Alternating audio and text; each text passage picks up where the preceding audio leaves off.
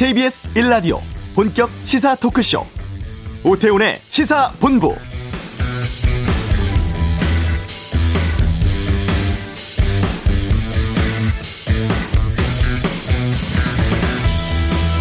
한 달 넘게 수도권 4단계, 비수도권 3단계 등 최고 수준의 사회적 거리두기 이어지고 있습니다만 여름 휴가철에 변이 바이러스까지 4차 대유행 확산세가 심상치 않습니다.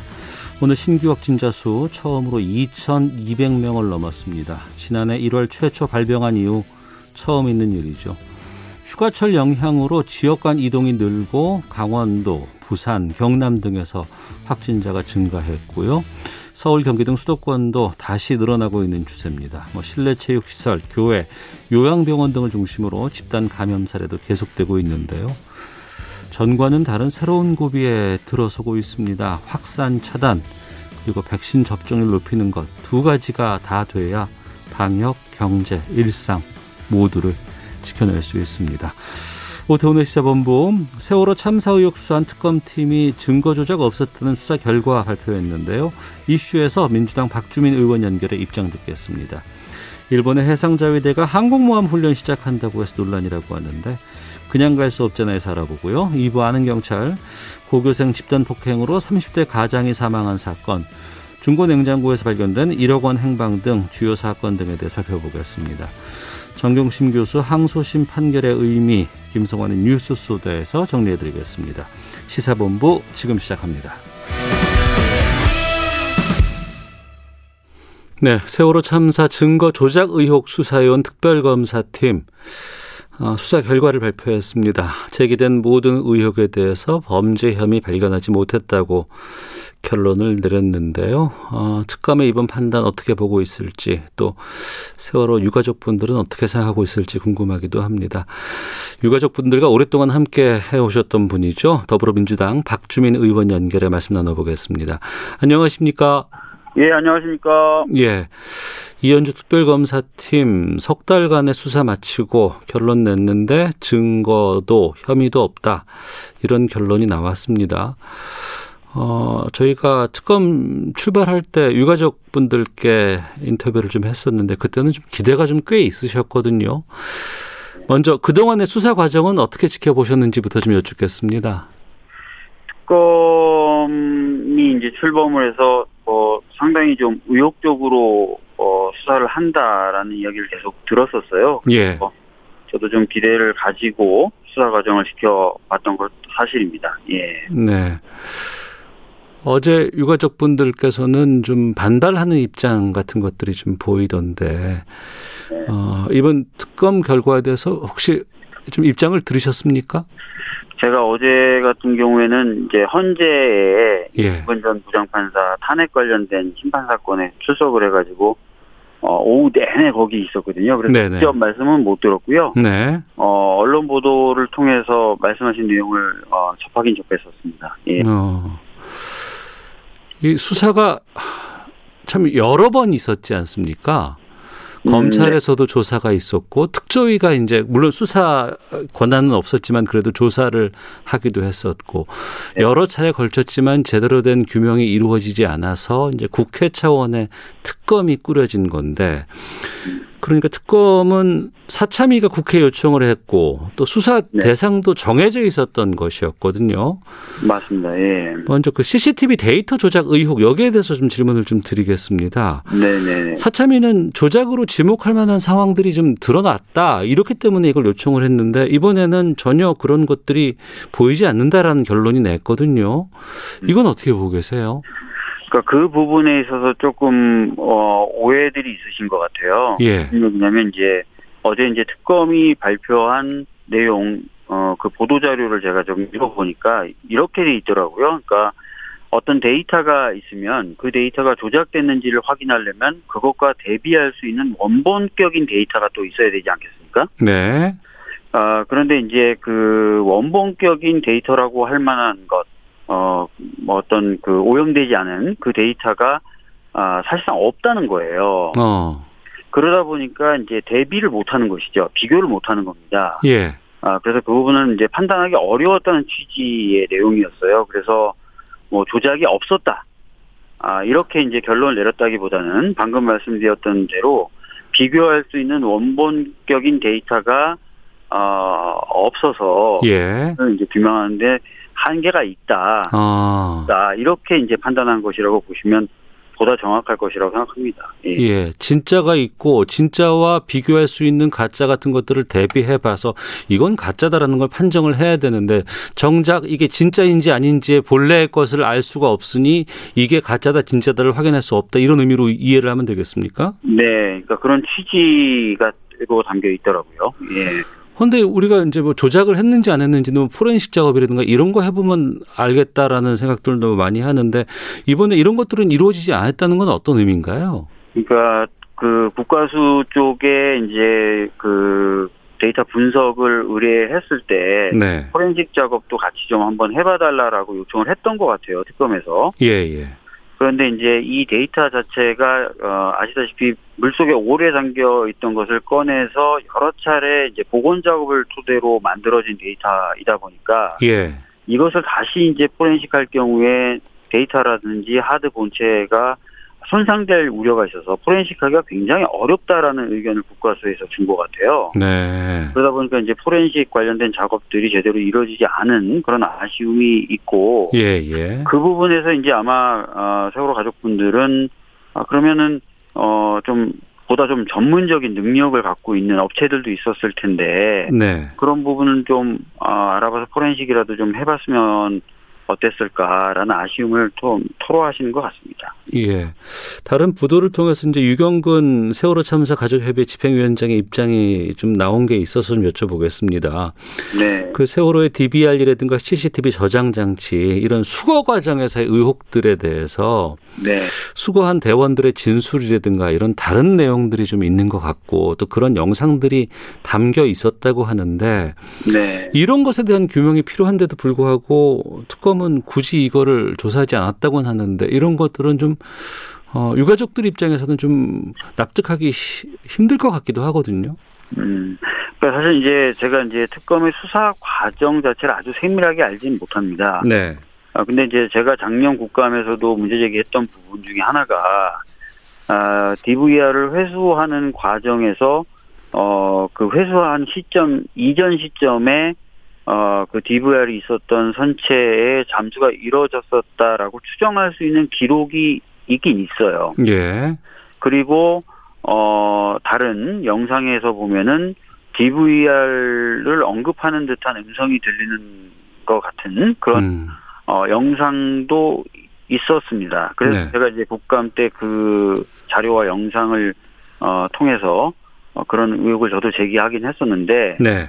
그런 부분을 이제 특검이 어느 정도 짚었는지는 음. 어, 지금 단계에서는 좀 확인하기가 좀 어렵고요. 네.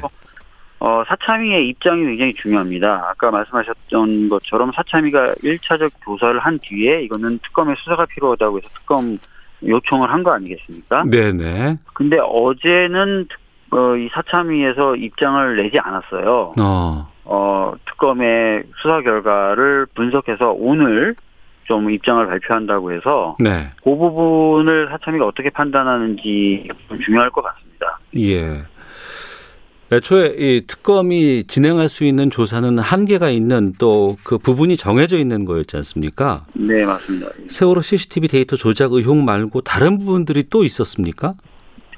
어, 이제 특검을 요청했던 부분, 그래서 특검의 수사 범위로 정해진 거는 크게 세 가지입니다. 네. 어, 그 데이터가 담겨 있는 DVR이라는 장치를 수거하는 과정이 어, 어떤지 예. 하고 두 번째 수거된 DVR의 어, 데이터를 복원하는 과정에서 혹시 어, 조작이 있었는지 예. 마지막으로 이 두 가지 과정에 문제가 있었다면 음. 그 문제가 있는 부분에 정부의 관련성이 있는지 예. 세 가지였는데요. 어, 특검이 이제 요 세 가지를 이제 분석함에 있어서 아까 말씀드렸던 대로 뭐 원본 데이터, 비교할 만한 원본 데이터의 부재 등을, 어, 등 어려운 상황이, 어, 있었던 것으로 보여지고, 그래서 이제 앞쪽에 두 개에 대해서 이제 증거가 없고, 이렇게 되다 보니까 이제 세 번째, 정부 관여에서의 어떤 부적정성, 이런 부분도 좀 밝히기가 좀 어려웠던 부분이 있었던 것 같습니다. 그러나 어. 예. 아까 말씀드렸던 것처럼 아주 구체적인 판단과 평가는 사참위 입장이 굉장히 중요해서요. 예. 지금 사참위가 오늘 입장을 어떻게 내는지를 좀 아, 봐야 될 것 같습니다. 어. 검찰의 조사 결과도 어, 이- 이렇다 할 게 없었고 또 특검의 수사 결과도 뭐 증거 없다, 뭐 의혹 같은 것들 없다, 혐의 없다 이렇게 나오니까 일부에서는 다 끝난 거 아니냐 이렇게 말씀하시는 분들도 계십니다. 하지만 정작 세월호가 왜 침몰했는지 정부가 승객들을 왜 구하지 않았는지 여기에 대해서는 우리가 지금 전혀 모르고 있는 거 아닌가요? 어, 관련돼서 이제 어제 세월호 가족분들도 질문을 좀 하셨던 것 같아요. 왜 그러면 갑자기, 어, DVR에 공급되던 전원이 차단된 거냐. 네, 네. 그런데 이제 그 부분에 대해서는 이제 뚜렷하게 규명된 바가 없다라고 이제 특검 측에서도 밝혔던 것 같아요. 예. 사실 이제 그런 부분이 이제 침몰 원인이라든지 침몰 과정과 연결되는 부분인데, 어. 어, 그런 부분을 특검이 어느 정도 들여다봤는지도 아마 사참위가 점검을 할 것 같습니다. 그리고 침몰 원인 관련돼서는 이제 과거에 구성돼서 운영됐던 선체조사위원회의 조사 결과를 받아서 지금 어, 사참위가 여러 분야에 용역도 주고 있고 분석을 하고 있습니다. 네.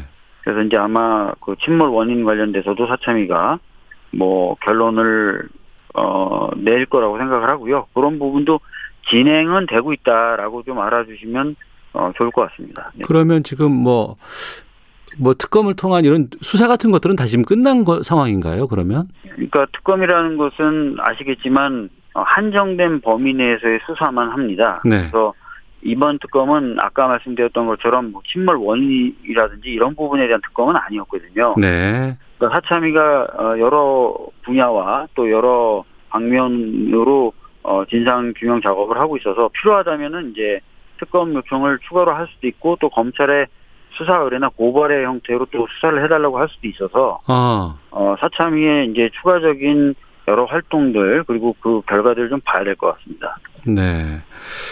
알겠습니다. 그러면 이런 질문은 좀 드려볼게요. 유가족들의 억울함이라든가 마음은 충분히 알겠지만 이번 특검까지 7년여 동안 9번의 수사 또 여러 조사가 있었다.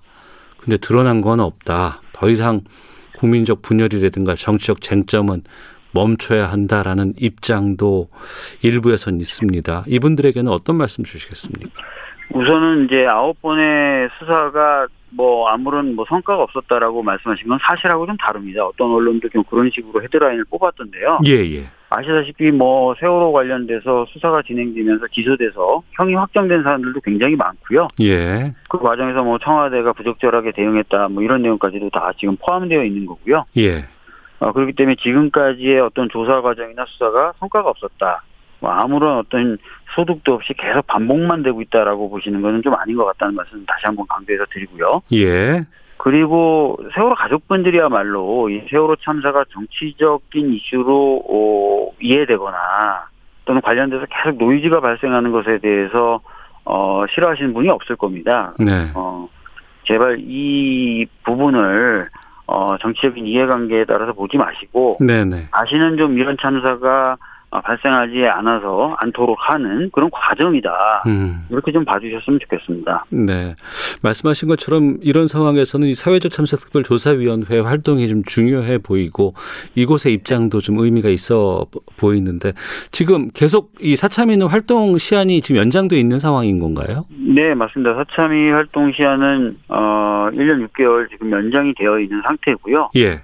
또 사참위 활동 기간 중에는 공소시효가 어. 형사 범죄에 대한 공소시효가 정지되어 있기 때문에 네, 네. 어 활동 시한도 남아 있고 또 경우에 따라서 수사나 기소를 할 수 있는 시간도 남아 있다 이렇게 알고 계시면 될 것 같습니다. 예. 참사 발생 초기부터 박주민 의원께서 유가족들과 상당히 많은 오랜 기간 활동을 해 오셨는데 앞으로 어떤 이 또 세월호 관련해서 좀 계획 같은 것들 활동 계획 같은 것들이 좀 있으십니까?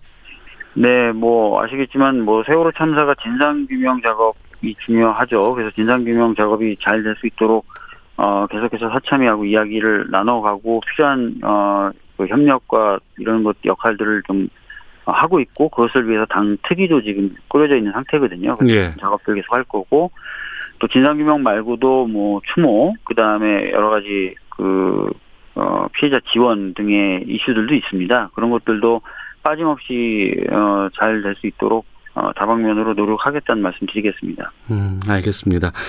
자, 그리고 의정 활동 관련해서 좀 질문 잠깐 좀 드려보겠습니다. 네, 네. 지금 법사위 간사와 위원장 대리 맡고 계시잖아요. 맞습니다. 예, 예. 이게 대선 지나고 나면 국민의힘으로 이제 법사위원장을 넘겨주겠다라는 것들이 합의가 돼 있는 상황인데 지금 이건 어떤 상황으로 되어 있습니까? 뭐 이미 보도를 통해서 잘 아시겠지만 그 원내대표 간 합의는 그렇게 되어 있습니다. 되어 있고 네. 그 합의 내용 중에 하나가 아, 법사위의 상황 기능을 제한하겠다라는 것이 있어요. 네네. 그 상황 기능 어, 제한을 위한 어, 법 논의가 8월 중에 있을 거고요. 예, 예. 어, 그 과정에서 저 같은 경우에는 좀 더 법사위가 상황 기능을 못하도록 좀더 어, 구체적이고 좀 체계적인 작업이 필요하다는 입장을 가지고 있습니다. 예. 음, 일부에서는 이게 그 원내대표 간의 합의지만 이거는 안 지켜도 되는 거 아니냐, 바꿀 수도 있는 거 아니냐 이런 의견들도 있는데 그럴 가능성도 있습니까? 어, 지금 아마 원내 지도부 입장에서는 합의가 되었기 때문에 지켜야 되는 입장인 것으로 알고 있어요. 네. 그런데 반면에 다른 여러 의원들은 어, 아까 말씀드렸던 것처럼 법사위의 기능 전환, 음. 변화 이런 것들이 선결 과제로 되어 있고 예, 예. 그것이 좀 더 본질적으로 어, 좀 달성이 될 필요가 있다는 주장을 계속 하고 있어요. 저, 저들 포함해서요. 예. 어, 어떻게 될지는 조금 더 지켜보실 필요는 있을 것 같습니다. 어, 그 발의하신 국회법 일부 개정안 관련해서 이 체계작구 심사권 이게 아예 그냥 폐지를 시켜버리고 그러니까 더 이상 그 법사위가 상원의 역할을 못하도록 하자라는 법안들이 발의가 돼 있는데 이런 것들이 이루어질 수도 있습니까 그러면? 네, 저는 뭐 충분히 가능성이 있다고 봅니다. 아, 그리고 어, 체계작구 심사 기능 폐지라기보다는 체계작구 심사 기능을 원래 각 상임위에게 에, 돌려주자. 원래 각 상임위에게 돌려주자라는 얘기, 얘기거든요. 예, 예. 에, 그런 그 법안들이 발의돼 있고 그래서 이제 운영위에서 논의하다 보면은 여야, 여야 막론하고 뭐 야당 의원들조차도 아 이게 오히려 더 낫구나. 음. 법사위의 체계작구 심사 기능을 남겨둔 채로 어, 독점하는 것을 남겨둔 채로 일부 수정하는 것보다는 예. 아, 각 상임위에게 이 권한을 아, 배분하는 것이 더 맞구나라는 논의가 될 수도 있는 겁니다. 그죠? 예. 어, 그러면 또 다른 여야 합의가 이루어지는 거죠. 운영위라는 상임위 차원에서는요. 어. 그렇기 때문에 그런 가능성이 뭐 없다 이렇게 보고 있지는 않습니다. 네. 네. 그 당 차원에서 25일 본회의에서 법사위 개혁안 처리한다 이런 계획이 있다고 하던데 이거는 어떻게 될까요? 맞습니다. 그러니까 25일 날 합의된 내용에 기반한 법사위 기능을 일부 제한하는 네. 법안을 통과를 시키려고 할 거고 그때 아마 제가 발의했던 법안 등이 같이 논의가 되겠죠. 어. 어 그럴 때 이제 아까 말씀드렸던 것처럼 여 여당 의원뿐만 아니라 야당 의원조차도 네. 아니 법사위의 체계작구 심사 기능 독점을 그대로 놔두고 일부 조정하는 것으로는 문제가 해결 안 된다. 네. 가 이루어진다면 어 다른 방식의 어, 법안이 통과될 수도 있다는 겁니다. 어, 그럼 이게 통과가 된다 그러면은 내년 대선 이후에 법사위원장 넘기는 것에 대해서는 큰 어려움이 없고요. 어, 법사위가 지금 상황 기능을 하는 거기 때문에 네. 여당이든 야당이든 법사위를 어, 가지려고 하는 것이거든요. 예. 근데 그런 기능이 이제 실질적으로 차단이 된다면 변화가 된다면 음. 뭐좀더 어, 여든 야든 법사위원장에 대해서는 열어놓고 생각할 수 있겠죠. 네. 음. 알겠습니다. 여기까지 말씀 듣겠습니다. 고맙습니다. 예, 감사합니다. 네, 더불어민주당 박주민 의원과 함께했습니다. 자, 이 시각 교통 상황 살펴보고 돌아오죠. 교통정보센터의 정현정 리포터입니다. 네, 도로 위에 돌발 구간이 많습니다. 앞차와의 거리를 넉넉하게 두시는 게 좋겠는데요. 먼저 경부고속도로 서울 쪽입니다. 기흥에서 수원까지 밀리고요. 달래내 부근에서 반포까지 정체가 이어져 있습니다. 반대 부산 쪽 상황인데요. 서울 요금소에서 죽전 사이에는 화물차 고장난 차가 서 있습니다. 더 가서는 한남에서 서초까지와 서울 요금소에서 죽전까지 천천히 가고요. 신갈분기점에서 수원까지 속도 못 내고 있습니다. 경인고속도로 서울 쪽인데요. 신월부터 정체가 시작됐고요. 서해안고속도로 목포 쪽으로는 작업 여파가 있는 곳이 많습니다. 먼저 횡담도 휴게소에서 당진 부근까지는 1차로가 작업으로 막혀 있습니다. 송악 나들목에서 당진 나들목까지 6km 구간 정체고요. 해미 부근에서 홍성 부근 1차로에서는 작업을 하고 있어서 해미 나들목부터 밀리기 시작했습니다. 한편 영동고속도로는 인천 쪽으로 가는 차들이 많은데요. 마성터널 부근에서는 승용차 사고 소식도 있어서 주의가 필요합니다. 현재 3, 4, 5차로가 모두 막혀 있습니다. 여파로 마성 나들목에서부터 5km 구간 정체입니다. KBS 교통정보센터에서 정현정이었습니다.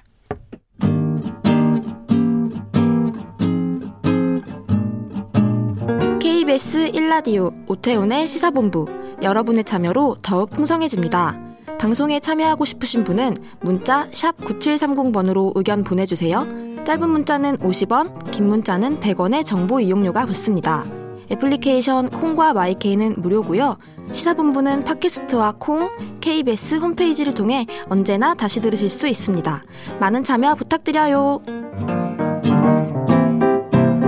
네, 그냥 지나칠 수 없는 이슈를 다뤄보는 시간입니다. 그냥 갈 수 없잖아. 오늘은 일본 얘기를 좀 해볼까 하는데요. 일본이 이즈모함이라는 어, 이게 호위함인지 항공모함인지 모르겠습니다만 이 이즈모함에서 어, 5세대 스텔스 전투기의 이착륙 훈련을 실시하겠다 이런 뉴스가 나왔습니다. 근데 이 뉴스가 일본의 제국주의 시절에 해군이 부활하는 거 아니냐 이런 우려를 낳고 있는데요. 15년을 숨겨온 일본 해군 부활 야욕의 끝은 이런 주제로 이정구 시사평론가와 좀 말씀 나눠보겠습니다. 어서 오세요. 네, 안녕하십니까? 이즈모함이라는 게이 배잖아요, 배. 네, 네, 그렇습니다. 근데 규모가 좀 큰 배예요. 네, 네. 규모 그죠. 어, 규모 배 규모는 주로 네. 그 배수량을 따지는데 네. 2만 7천 톤급의 배수량이에요. 담이 배수량. 그러면 어마어마하죠. 그럼 이게 항공모함이라고 얘기하는 그거로 봐도 되나요? 아니요. 배수량으로 이야기하는 것이 아니라 네. 항공모함이다라는 건 항공모함은 이 고정이 그러니까 날개가 네. 고정으로 붙어 있는 비행기를 실어 나르면서 그 비행기가 어 있어야 될 경로거가 있고 그다음에 비행기가 나를 수 있는 활주로가 있는 갑판 네. 이두 가지가 갖춰지면 이걸 항공모함이라고 할 수 있어요. 물론 네. 그 안에 정비도 되고 또이 음. 비행기를 하려면은 이제 교신도 해야 되잖아요. 네. 그런 것들이 모두 갖춰져 있어야 되지만 어. 쨌든 경락과 갑판 활주로 갑판이 있으면 그건 항공모함이라고 그럼 이주모함은 항공모함이에요. 근데 지금까지 항공모함이라고 하지 않고 호위함이라고 했어요. 예. 왜냐하면 거기 그 경락고라고 어 특별 아까 전투기가 그 안에 실린 적은 없거든요. 그런데 이번에 예. 처음으로 F-35B 즉 스텔스기예요. 굉장히 예. 무시무시한 그 그야말로 현재 단계에서는 어, 가장 뛰어난 스텔스급 전투기거든요. 네. 그 전투기를 거기 이, 자, 이 이즈모함에서 지금 이착륙하는 실험을 하겠다는 거예요. 훈련을 하겠다. 네. 이것이 바로 항공모함이다라고 지금까지는 호위함, 호위함이라고 불렀는데 이건 이제 항공모함이야라고 아예 공식적으로 선언한 셈이 돼버렸죠. 그 그게 어떤 의미가 있는 거예요? 어떤 의미냐면 지금까지 자위대잖아요. 자위대는 일본의 해상 자위대라 그랬죠. 해군이라고 안 그랬습니다. 어, 그렇습니다. 예, 예. 자위대는 평화예요. 예. 방어를 하겠다. 그래서 어. 어쩔 수 없이 우리가 군을 갖고 있지만 네. 2차 대전처럼 남을 공격하는 그런 부대가 아니다. 네. 이게 헌법에 지금 그런 명시되어 있는 거잖아요. 네. 항공모함은 어떤 의미냐면 전투기를 보유하고 있고 어, 전투기를 한 대가 아니라 최소한 10대 이상 보유하고 있어요. 그러면 이제 실질적으로 다른 나라를 공격하고 제압할 수 있는 즉 재해 제해권과 제공권을 완, 완전히 제압할 수 있는 그런 힘을 가진 게 항공모함이에요. 아, 그러니까 항공모함을 운용하고 이거를 전술에 이용한다는 것은 공격용이다라고 볼 수밖에 없다. 네, 그렇습니다. 2차 대전을 보시면 미국과 일본의 싸움은 태평양에서 벌어져요. 네. 그러면 어, 미국과 일본의 첫 번째 싸움이 어디서 벌어지죠? 진주만 폭격으로부터 시작되고 예, 예, 그다음에 예. 미드웨이까지 이어집니다. 네. 두곳 다 항공모함이 키워드예요. 음. 일본이 항공모함을 동원해서 진주만을 폭격하죠. 나오자마자 미국도 야 우리도 항공모함을 제대로 만들어야 되겠다 해갖고 역으로 어, 서로 경쟁을 해서 네. 어, 50대 22척 정도의 어떤 그 이 밸런스가 무너지면서 미드웨이 해전에서 졌거든요. 네. 즉 항공모함이라는 것은 그야말로 공격용 그런 그 해군을 어, 갖추겠다는 거고 두 번째는 항공모함을 한 번 뜨려면 자기 혼자 못 떠요. 왜냐하면 그 항공모함은 방어를 쉽게 못 해요. 네. 무게가 있고 그 어. 움직임이 그러니까 거기에는 전단이 필요해요. 전투 단 그러니까 거기에 호위함도 있어야 되고 구축함도 있어야 되고 잠수함도 함께 떠야 돼요. 그러니까 항공모함이 제대로 공격하기 위해서는 주변에 구축함이나 호위함 같은 여러 가지 다른 부수적인 부대가 또 필요하다는 거죠. 그렇죠. 그러니까 완전히 전단을 구축할 수, 구축하는 것을 의미해요. 항공모함을 네. 보유한다는 것. 2차 세계대전 당시에 그렇게 했다가 공격 도발했다가 결국에는 네.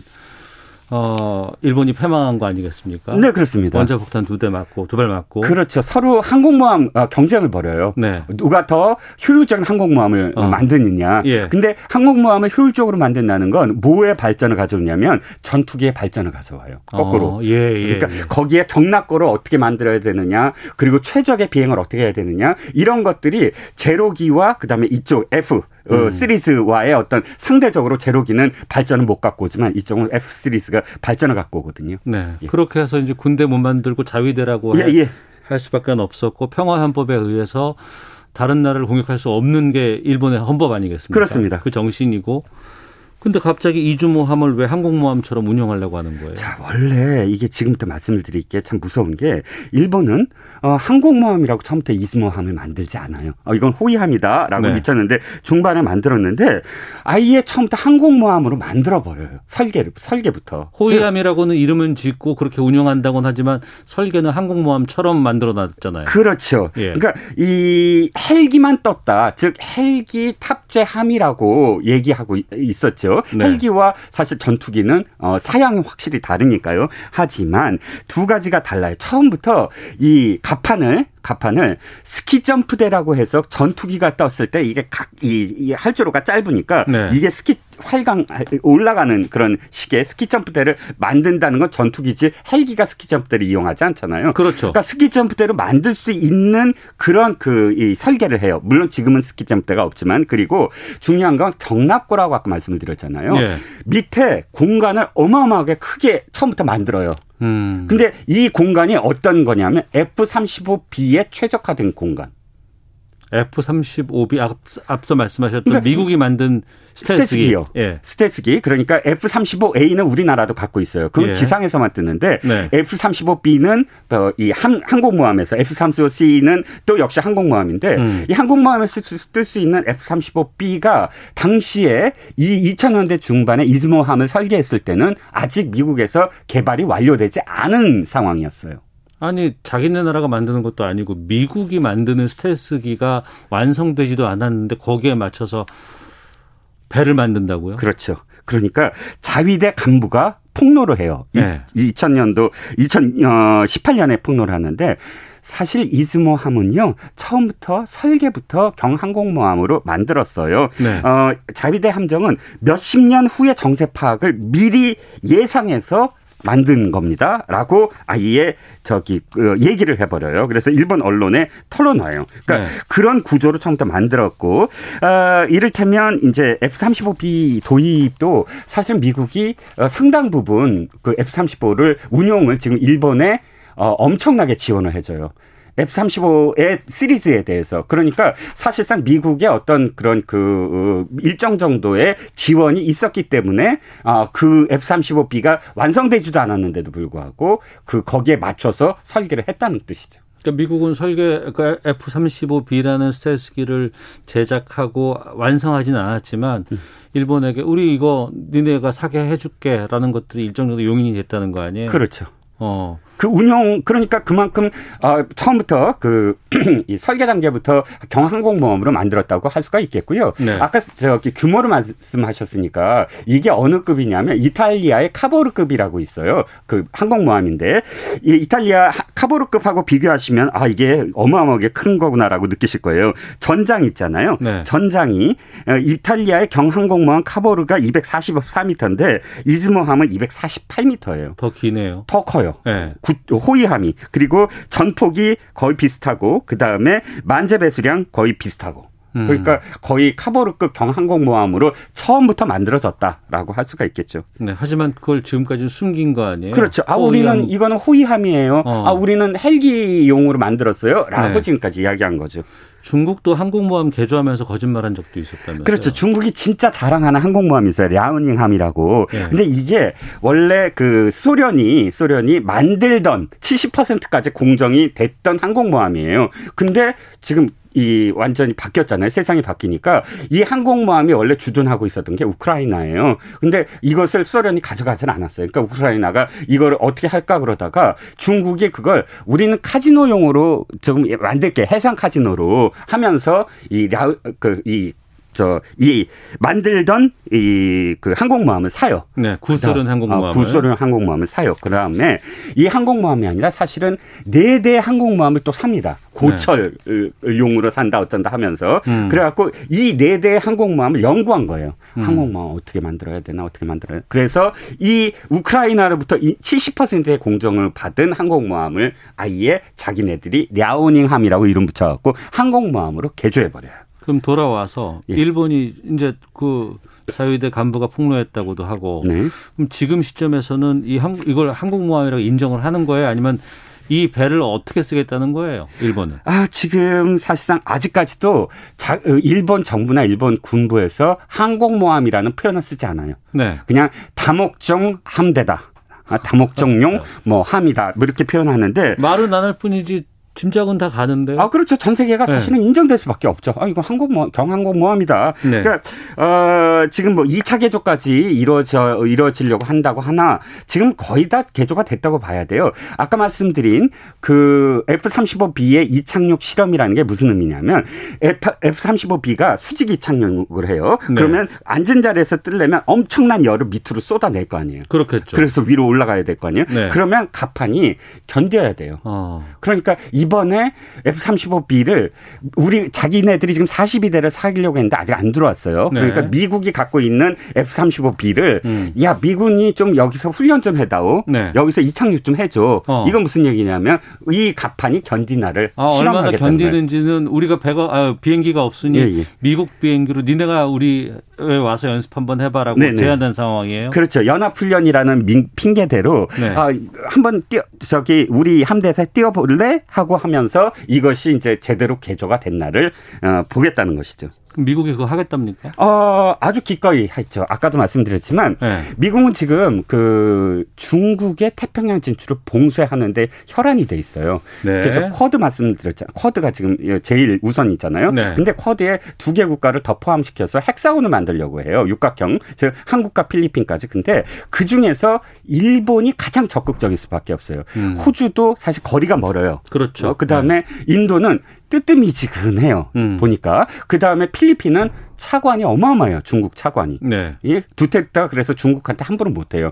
한국은 사실 지정학적 위치가 적극적으로 뭐 미국에 지금 못 하고 있잖아요. 이 정부가 그러다 보면 일본은 아주 적극적이에요. 그래서 일본과 앞으로도 계속 이런 어떤 협력 관계를 더 돈독히 하겠다라는 그런 의지가 미국에 보인다는 거죠.